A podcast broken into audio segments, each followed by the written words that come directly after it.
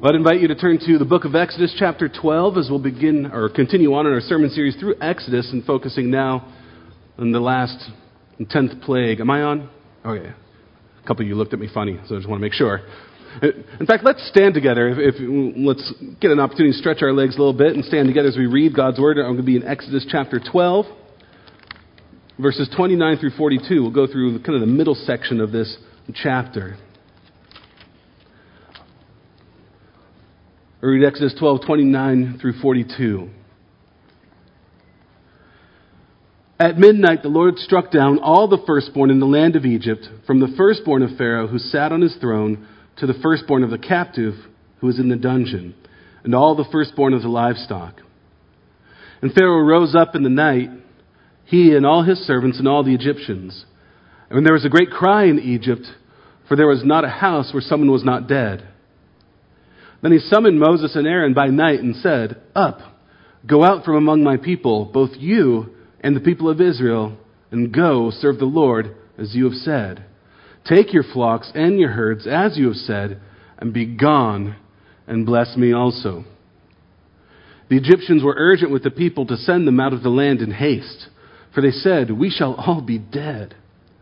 So the people took their dough before it was leavened and their kneading bowls being bound up in their, clo- their cloaks and on their shoulders. The people of Israel had also done as Moses told them, for they had asked the Egyptians for silver and gold jewelry and for clothing. And the Lord had given the people favor in the sight of the Egyptians, so that they let them have what they asked. Thus they plundered the Egyptians. And the people of Israel journeyed from Ramses to Succoth, about 600,000 men on foot, besides women and children. A mixed multitude also went up with them, and very much livestock, both flocks and herds. And they baked unleavened cakes of the dough that they had brought out of Egypt, for it was not leavened, because they were thrust out of Egypt and could not wait, nor had they prepared any provisions for themselves. The time that the people of Israel lived in Egypt was 430 years. At the end of 430 years, on that very day, all the hosts of the Lord went out from the land of Egypt it was a night of watching by the Lord to bring them out of the land of Egypt. So the same night is a night of watching kept to the Lord by all the people of Israel throughout their generations. You may be seated.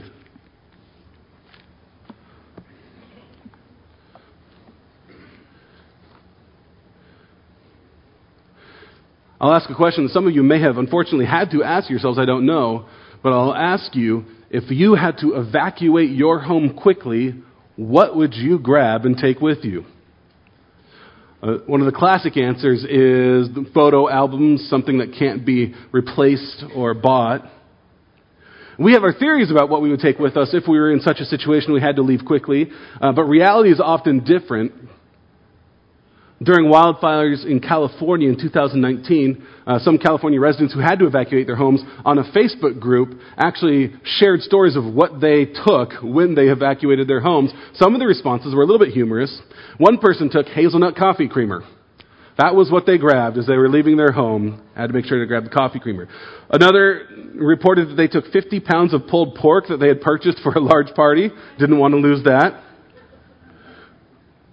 One person took small decorative dishes full of gummy worms.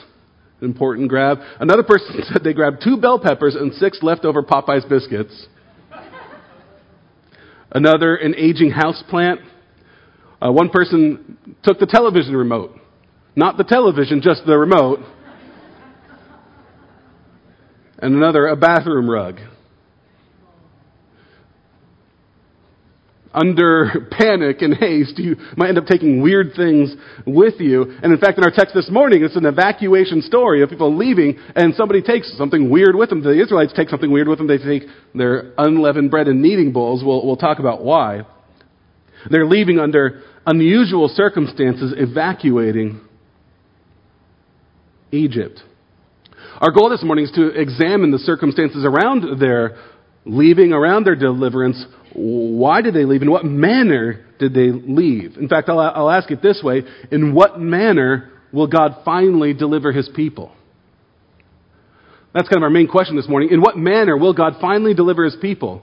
This is a, a, deliverance story, and for some time the Lord has been promising that he would deliver his people. They've gone through plague after plague, hundreds of years, and God has promised that he will one day deliver his people. Now that time has come. So in, mu- in what manner will God deliver his people? And also, why does that matter to us? Like, why does it matter to us what happened to the Israelites in Egypt 3,000 years ago? or over 3,000 years ago. Like, what does that have to do with us today? And my basic premise for you and for us this morning is that the way in which God delivered his people then is a foreshadowing or a pattern for how God will deliver his people in the future. That as we look at this deliverance story, we can learn how God will deliver us later when we are finally delivered and fully enter into his kingdom. And we can look at that then and learn how God will deliver in the future. By learning how God has delivered his people, we will learn how God will deliver his people. So we'll ask from this text as we go through it, in what manner will God finally deliver his people? And we'll find there are four answers I'll put forward for you. The first is the most stark, maybe the most dreadful, horrific, really. And we see that God first will deliver his people through comprehensive death. Through comprehensive death, God will deliver his people. Here in the tenth plague, God finally strikes all of Egypt with the death of the firstborn. Verse 29. At midnight, the Lord struck down all the firstborn in the land of Egypt, from the firstborn of Pharaoh, who sat on his throne, to the firstborn of the captive, who was in the dungeon, and all the firstborn of the livestock. And Pharaoh rose up in the night, he and all his servants and all the Egyptians. And there was a great cry in Egypt, for there was not a house where someone was not dead. So finally, the tenth plague comes. God strikes down all the firstborn in Egypt. And one of the things that, that strikes me about this passage, which I find interesting, is there's no real depiction of it. It happens quickly and kind of without a lot of extra fanfare. We don't have a physical description of what happened. We don't have the symptoms that the people experienced before they died. We don't know what this um, death looked like. You know, I kind of imagine like the smog monster, the smoke monster from Lost. Like that's what I picture, if you know that reference. But, but I don't know what it looked like as God swept through Egypt and killed all the firstborns. But we just know that it happened. What's really given attention is the effect of the deaths that everybody wakes up in terror. And you can imagine what would happen in the middle of the still night. Uh, you hear one cry in one household, and that wakes up another. And, and then there's just this echo, a cacophony of cries and people screaming in horror as they see their firstborns all pass in the middle of the night. And it reaches even the house of Pharaoh. And I imagine he had a servant who alerted him to this, and probably a servant who looked over his family, that kind of thing. And I don't, this is again speculative, it's not in the text, but I, but I wouldn't want to be that servant who had to wake up Pharaoh, the king, in the middle of the night and give him this news. And it is horrific. I would say this is literally um, my nightmare. One of the things I didn't know about becoming a parent is I would never sleep quite the same way again. Uh, and, and there's not just the kids being up at night and keeping you up, but I slept more heavily as a single man without kids. My wife might argue this, but, but I sleep more lightly now. Now that there's four others in the house that I'm uh, theoretically responsible for. So I still go as a routine and a ritual and check on them in the middle of the night and make sure they're all right before I go to bed. Uh, it's a compulsion because I care for them. And this is my nightmare to wake up and find that a child has passed. It's horrific, particularly because of how widespread the deaths are. From the greatest to the least. Notice from, from Pharaoh's house, from Pharaoh himself, to the person in the dungeon. This is the comprehensive death and judgment that swept through Egypt. There is no favoritism, no partiality on God's behalf. It didn't matter if you were privileged and powerful and of high status and wealth, or if you were poor and a victim and underprivileged. The judgment of God shows no favoritism. All people are sinners worthy of judgment, and it doesn't matter what your status is or what your background is. Neither victims nor victors get a pass. When God comes to judge sinful people, he plays no favorites. There is no partiality. Listen to what Paul says in Romans 2. He, the Lord, will render to each one according to his works. To those who by patience and well doing seek for glory and honor and immortality, he will give eternal life. But for those who are self seeking and do not obey the truth, but obey unrighteousness, there will be wrath and fury. There will be tribulation and distress for every human being who does evil, the Jew first and also the Greek. But glory and honor and peace for everyone who does good, the Jew first and also the Greek, for God shows no partiality. His judgment and that death is comprehensive, no matter background, privilege, or any other factor. Death will come to all who are not covered by the blood of the Lamb, regardless of who you are. And this death is a certain kind of death that will one day eventually come. So this death that happens here prefigures the greater judgment and the greater death to come. This is a physical death upon firstborns, but what God will bring in the end in final judgment is a spiritual death, and that is a far greater death. Physical death separates body from soul, separates soul out of your body. Spiritual death separates soul from God. God Himself is life. He is peace. He is joy. He is rest. He is all good things, and all good, things come from Him. And in the end, when God makes His final judgment and He s- condemns all those who are not in Christ to death and judges and separates, all those who are separated from God will experience spiritual death, which is eternal separation from Him, which means eternal separation from everything good. And eternal separation from God is eternal torment. Separation from all of God's life and grace and goodness. That is the death that will come. So we look at this passage here in Exodus, in this 10th plague, and we say that is horrific and shocking. And yes, it is, and it must be, and it should be, to warn us of the far more horrific judgment to come.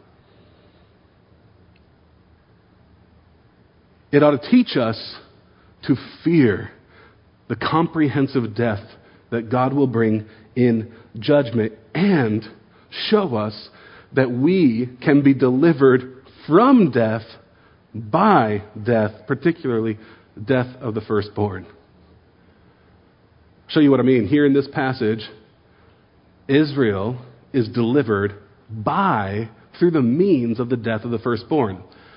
Numbers 33, verses 1 through 5, looks back on this instance, this Passover. And listen to what Numbers 33 says.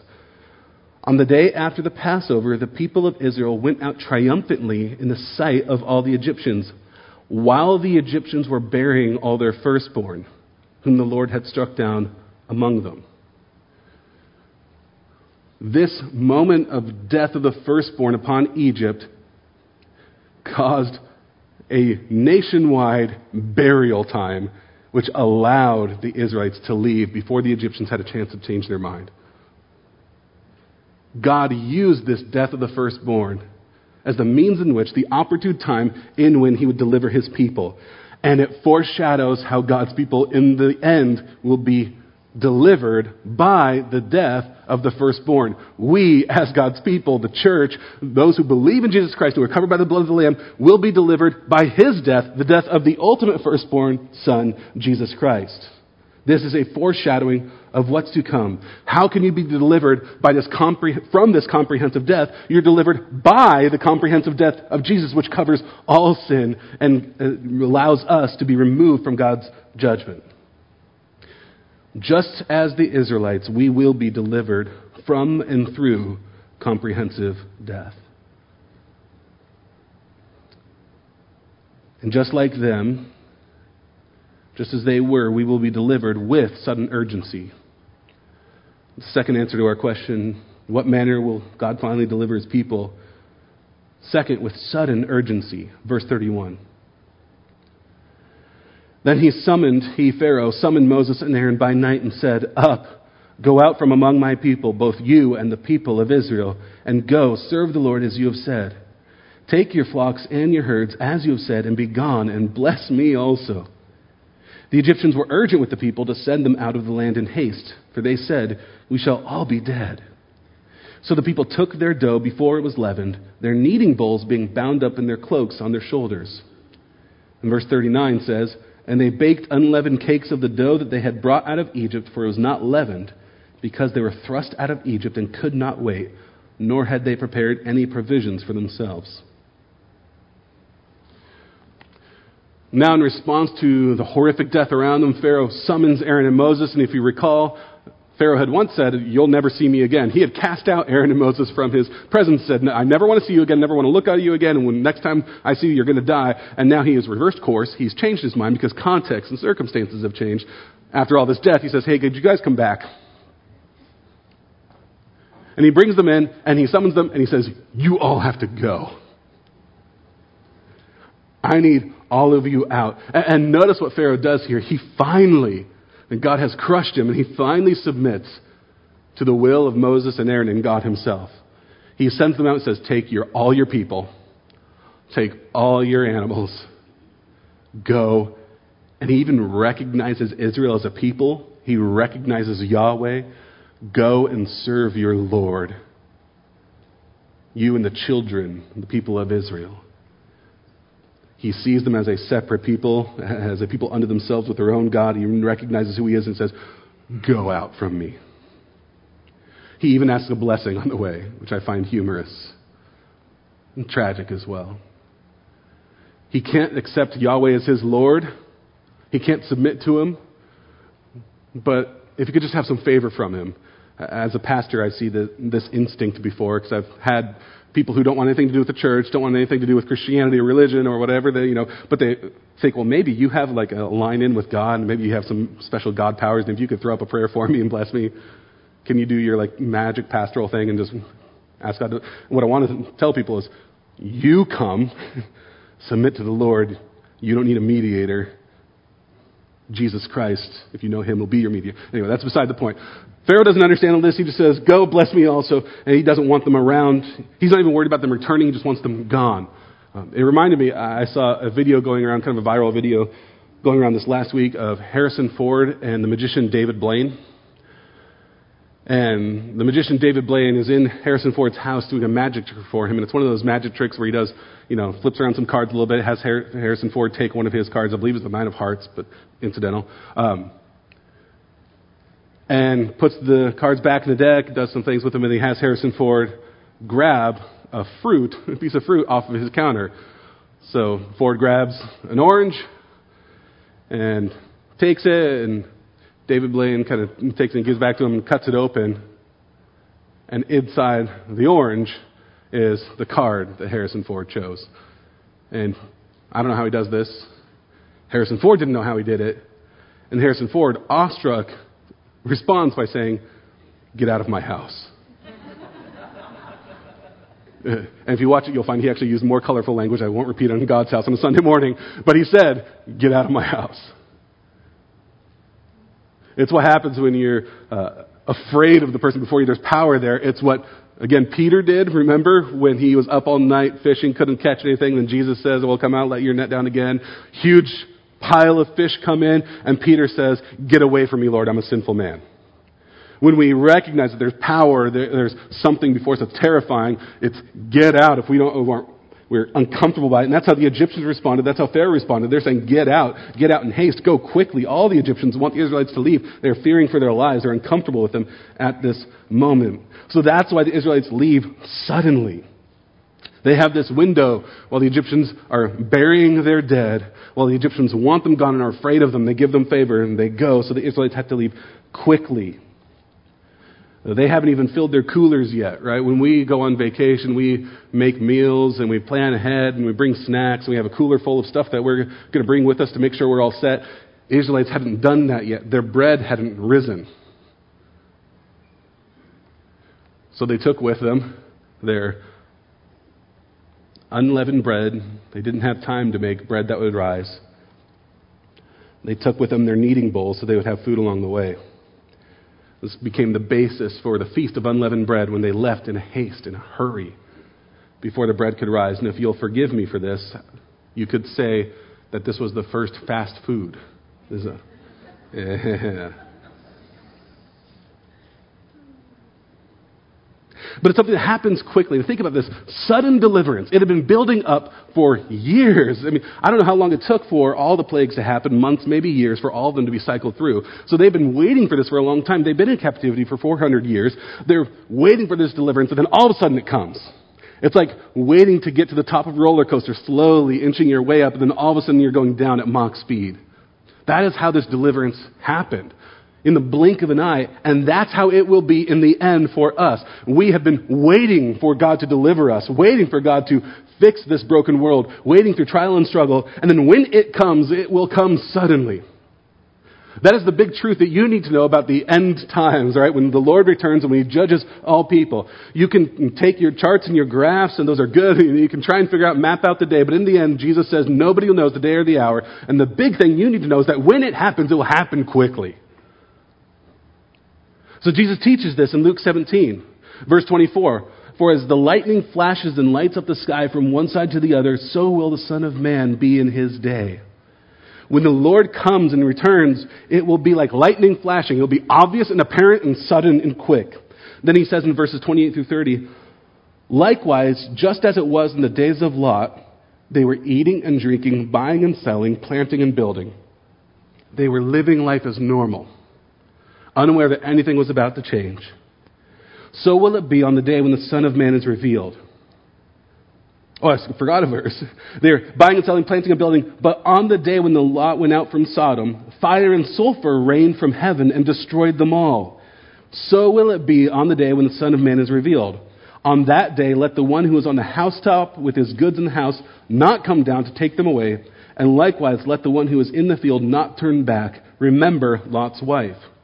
So there Jesus teaches on the day of judgment, when that's coming, when the Lord returns to judge all people, it will be like the day of Lot. Everything was fine, everything was going normal, they were buying and selling, doing all their normal things, then all of a sudden, deliverance will come and judgment will come. There will be a sudden, urgent separation. And the only question mark, the, the, the thrust of all of the end times teaching for you is, are you ready? Like, are you prepared for that? Do you believe in Jesus Christ, who is the only escape from judgment in that moment? And the urgent plea of Scripture, the urgent plea of the Exodus is be ready. Cover yourself in the blood of the Lamb. Be prepared when the Lord comes. Make sure you have accepted Jesus Christ as your sacrifice so that you will be delivered. And this suddenness of deliverance, this urgency, is, I think, both a, a threat and it's a promise. It's a good promise when that day comes, you won't have to wait any longer. And if you've been a Christian for many years waiting on God, that is good news. That when deliverance comes, it will be quick, it'll be hasty, and it will finally be time. And you'll thank the Lord because it won't be a moment too long. It'll be here before you know it. Praise his name. God's deliverance will happen with sudden urgency. Third, it'll happen with extravagant favor. With extravagant favor. People may go without risen bread, but they won't go empty handed. They'll go with extravagant favor. Verse 35. The people of Israel had also done as Moses told them, for they had asked the Egyptians for silver and gold jewelry and for clothing. And the Lord had given the people favor in the sight of the Egyptians, so that they let them have what they asked. Thus they plundered the Egyptians. And the people of Israel journeyed from Ramses to Succoth, about 600,000 men on foot, besides women and children. A mixed multitude also went up with them, and very much livestock, both flocks and herds. So the Israelites left, actually with favor and respect, and they left with wealth. They just so happened to be leaving one of the wealthiest nations and empires of all time. That God just so happened to work it out that way that He was going to leave them in captivity to a place that was incredibly wealthy. So that when they were delivered and took wealth from them, they would be wealthy people too.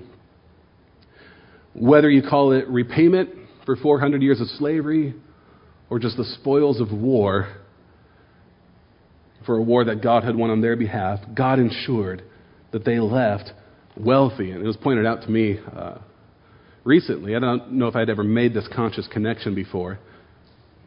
But Egypt funded the worship of the Israelites. Later in Exodus, we'll have chapters devoted to the building of the tabernacle and all the, the gold inside and the gold utensils used for worship. Where did they get that gold from? On the flip side, there's another scene of worship in Exodus where they make a golden calf. Where did that gold come from? Just as an aside, something to think about. What do we do with the wealth God provides and gives us? They took wealth, gold and silver. They also took a wealth of animals with flocks, herds, and, and birds. And I, I have no idea how they transported the birds. I don't know if they had them on little leashes, and uh, that was just what I imagined. I'm sure there were cages of some sort.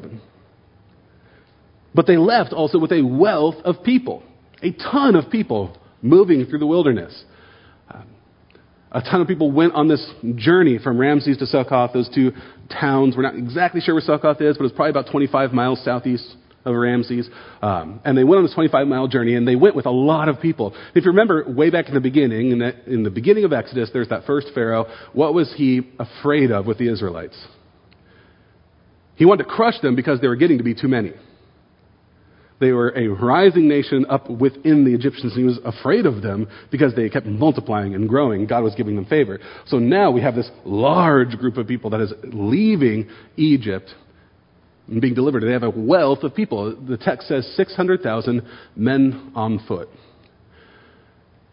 This presents a little bit of a problem.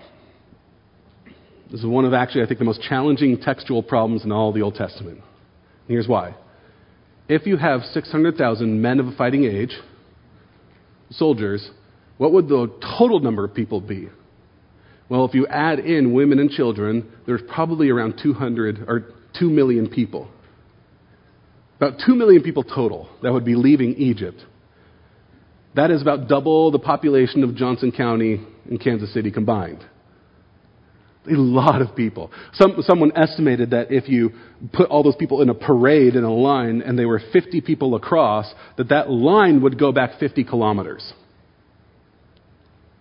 So it's hard to logically think through, like, how could that many people move through the wilderness in this 25 mile journey? And how, how would they be provided for? What was the, the bathroom situation like for that many people? Right? Like, practical details. How, so some have come up with alternate ways of interpreting this, which may be valid. And some have said, well, maybe that word for thousand, the Hebrew word aleph, is, could also be translated clan or tribe. So it's 600 clans. Everywhere else in Scripture it's translated thousand, but maybe here it could be translated clan or tribe. Or maybe it's possible that when it refers to men on foot, that that could just be not a reference to soldiers, though everywhere else in Scripture it seems to be referring to soldiers, men of a fighting age. Maybe it just means adults traveling, people journeying. So it's 600,000 adults, and that would reduce the numbers quite a bit. And honestly, I have no idea what the answer is. I don't know if this was a miraculously large group of people that God miraculously provided for. That's possible. He's kept people alive in fish before. Like, God can do that. Or it could be that we in our biblical studies have work to do in interpreting what the original meant, and, and that's entirely possible as well. Not really the main point. The idea, however you slice it, is that a large group of people went, and more importantly, it was a mixed multitude. That's what the text says a mixed multitude. What that means, quite literally, is it was a peoples of a lot of different nations, a lot of different ethnicities represented in this. There were not just Israelites, but other tribes with them, other people with them. Even Egyptians went with them. There were Egyptians mixed into the people of Israel. We have proof of this because Leviticus 24:10 makes an offhand comment about an Egyptian within the tribe of Israel. Leviticus 24:10 tells the story of a man who blasphemed, and, and here's how it begins. It says, "Now an Israelite woman's son, whose father was an Egyptian, went out among the people of Israel." So within Israel, you had an Egyptian married to an Israelite, and that was just, it wasn't remarkable, it's just an offhand comment in the law. Showing us there were Egyptians mixed in, there were other people mixed into Israel, showing us that, it, that the people of Israel were not defined by blood. That not all of Israel was Israelite by descent. Rather, they were Israelite by faith. There's this group of people delivered of mixed ethnicities, united and called out, favored by God. And they were there because they believed and they're covered by the blood of the Lamb. And it shows us what will happen in the future. Again, a picture of how God will deliver his people in the future. With wealth and honor and favor, a royal people that he will call out from every tribe and nation. This is his bride, made from all sorts of different people. Now, our world is constantly working to divide us. I don't know if you felt this, to categorize us, to segregate us by wealth in some cultures, status, you know, caste system, are you privileged or not privileged, or divide us by ethnicity, skin color, ability, disability, political affiliation, whatever it might be. Our world is actively working at dividing us all the time, but that is not God's agenda. God's agenda in delivering His people is to build out a united people from all over the place who are favored and honored by Him, and they will be wealthy and in His kingdom of great opulence and wealth. That is the picture for us in the future. Think of how Revelation paints heaven, the new creation, new heaven, new earth, having gates made of pearl, streets paved of gold, walls covered in jewels. All of that is a symbol, an image that this kingdom of God that you are entering into will be a place of wealth and glory and splendor and will have all that you need. You seek first the kingdom of God and his righteousness, and all these things, all that you need, will be added to you.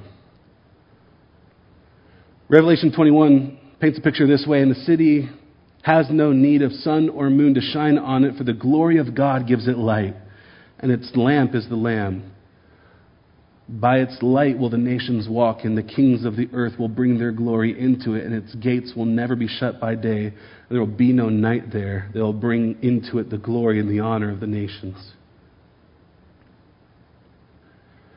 So, just like the Israelites as they leave Egypt, when we enter into God's kingdom, when we are delivered, we will be a people of wealth and honor. Paul says we will even judge angels. Why? Because you are in Christ. And in Christ, you are seated at the right hand of God over all creation. Paul says, Don't you know you'll judge angels? Don't you know you'll judge spiritual beings, that you are a people honored and favored and glorious, and that is your future? Paul's talking to people who are skirmishing and fighting and suing each other in the church. Says, Don't you know who you are? You're fighting about stupid stuff, about money, and you're forgetting your inheritance. And you're worried about your dumb reputation. Who gives a rip what people think of you on this earth? Don't you know what your future is? I want to press this home because I'm watching currently as people who once named Jesus Christ as Lord, who once uh, confessed Scripture as their authority, people who, who called themselves Christians, walking away from Scripture and walking away from Jesus Christ because it's hurting their reputation currently on earth. And it's happening now. And some of you may be pressured. Uh, we're all pressured in this world. This is one of Satan's schemes. We're all pressured to maintain our reputation and our honor and our glory here on earth. And what will people think of us? And what will my friends think of me? And what will my boss think of me? And how will I work? And we're worried about our reputation here on earth. And Jesus Christ comes and Scripture comes and Exodus comes reminding us of this is what will, you will be upon your deliverance. You will go with wealth and honor. That is your future. You are royalty. Who cares about your reputation now? Who cares about your wealth now? Be poor now. Be trodden on now. That's fine. Look at where it ends. Look at your inheritance as the people of God.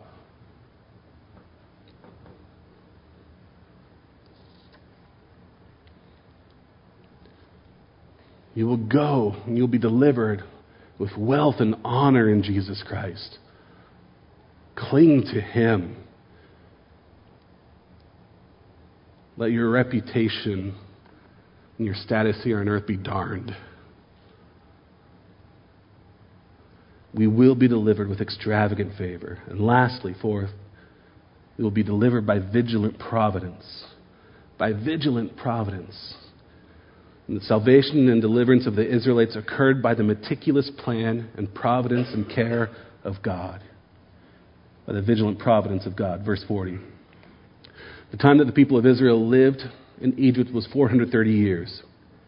At the end of 430 years, on that very day, all the hosts of the Lord went out from the land of Egypt. It was a night of watching by the Lord to bring them out of the land of Egypt. So, this same night is a night of watching kept to the Lord by all the people of Israel throughout their generations. So, finally, their time in Egypt has come to an end. 430 years, there's the end date. Not a day longer than God willed. That's what that phrase means when it says on that very day. That doesn't mean it was 430 years to the day as an anniversary. The point of that phrase, on that very day, is to say that on that day, the day that the Lord chose, the day that the Lord appointed, on that day, God delivered his people. It's emphasizing God's meticulous providence in this, that He ordained this, that this is the day of God's choosing. This was His plan from long ago. It was His plan from before Abraham had a son. Genesis 15, Abraham receives a vision from God, a revelation. Then the Lord said to Abram, Know for certain that your offspring will be sojourners in a land that is not theirs, and will be servants there, and they will be afflicted for 400 years. But I will bring judgment on the nation that they serve, and afterward they shall come out with great possessions. God said that all the way back to Abraham, meaning God had planned this long ago. None of this was a surprise to him. There was no moment, no day in the series of their captivity in Egypt or the, throughout all the plagues that was a surprise to God. He had willed it all, He had ordained it all. He knew what was going on, and He knew the end date. He watched sovereignly over them. And as they go out, the text says it was a night vigil or a night of watching by God. God was watching over them by night. Why? Because God doesn't sleep. He doesn't need to. We cry out to God very often God, are you watching? God, are you paying attention? God, do you care? And then we fall asleep because we can't stay up. And then we're not watching. and we're not in control because we can't be because we're not God. And all the while, He's watching. He's watching in the night and taking care of his people while Pharaoh is asleep, while his country crumbles and people die. Pharaoh can't stop it. He's the most powerful person on earth. He can't do anything about it, but God is watching, and he watches over his people. And because of that, the text says that the people then will keep a night vigil also. They will watch by night every year after on the Passover. It's kind of a play on words. Just as God looked upon them, so they will look back to God every year at the Passover, remembering how God cared for them. They'll remember his deliverance, how God delivered them from captivity, how God ordained it all, watched over them. This ordination, the sovereign care of God, is a wonderful comfort to us because it tells us that God knows our end. God knows. He has already scripted, He's already written out, He has already ordained the day of your death. He knows when it will be, and it's not a surprise to Him. He's mapped it out. And if you are in Jesus Christ, if you are a Christian who is submitted to the Lord and you follow Him and you believe in Jesus Christ, uh, that He's um, paid for your sins, that He is resurrected from the dead, if you believe that you are in Christ, then God has already written out your triumph. He's already mapped it out. You may wonder, you may have hard days, you may have days of struggle, you may have days where things aren't going well at all, but God, if you are a Christian, has already mapped out the day when you will enter into glory, that you will go into His kingdom, and you will be honored and exalted and lifted up in Jesus Christ. That day is already written out. Your days of trial are numbered. They are limited. They may seem like a long time, but they have an end date, and then glory is forever. And God has already mapped it out. He's already planned it. There's no question about it. The question is will you trust Him? Will you trust Him to deliver you? Will you trust that He has a plan? Will you trust that your days of trial are numbered, they're limited. And every day that passes mercifully is one day closer to glory. We could trust that God won't leave us in this mess a moment longer than He wants. He delivered Israel at exactly the right time according to His plan. And He will deliver you through death at exactly the right time according to His plan. And He won't leave you here a moment longer than He desires. Do you trust that He's good? Do you trust that He's holy and righteous and sovereign and watches over you? And if you trust Him, then you can trust that every pain you are experiencing while living is something that God has mapped out for your good before glory. You can trust that He'll keep you as long as needed until that day that the work He began will be completed, that God doesn't leave unfinished projects in people.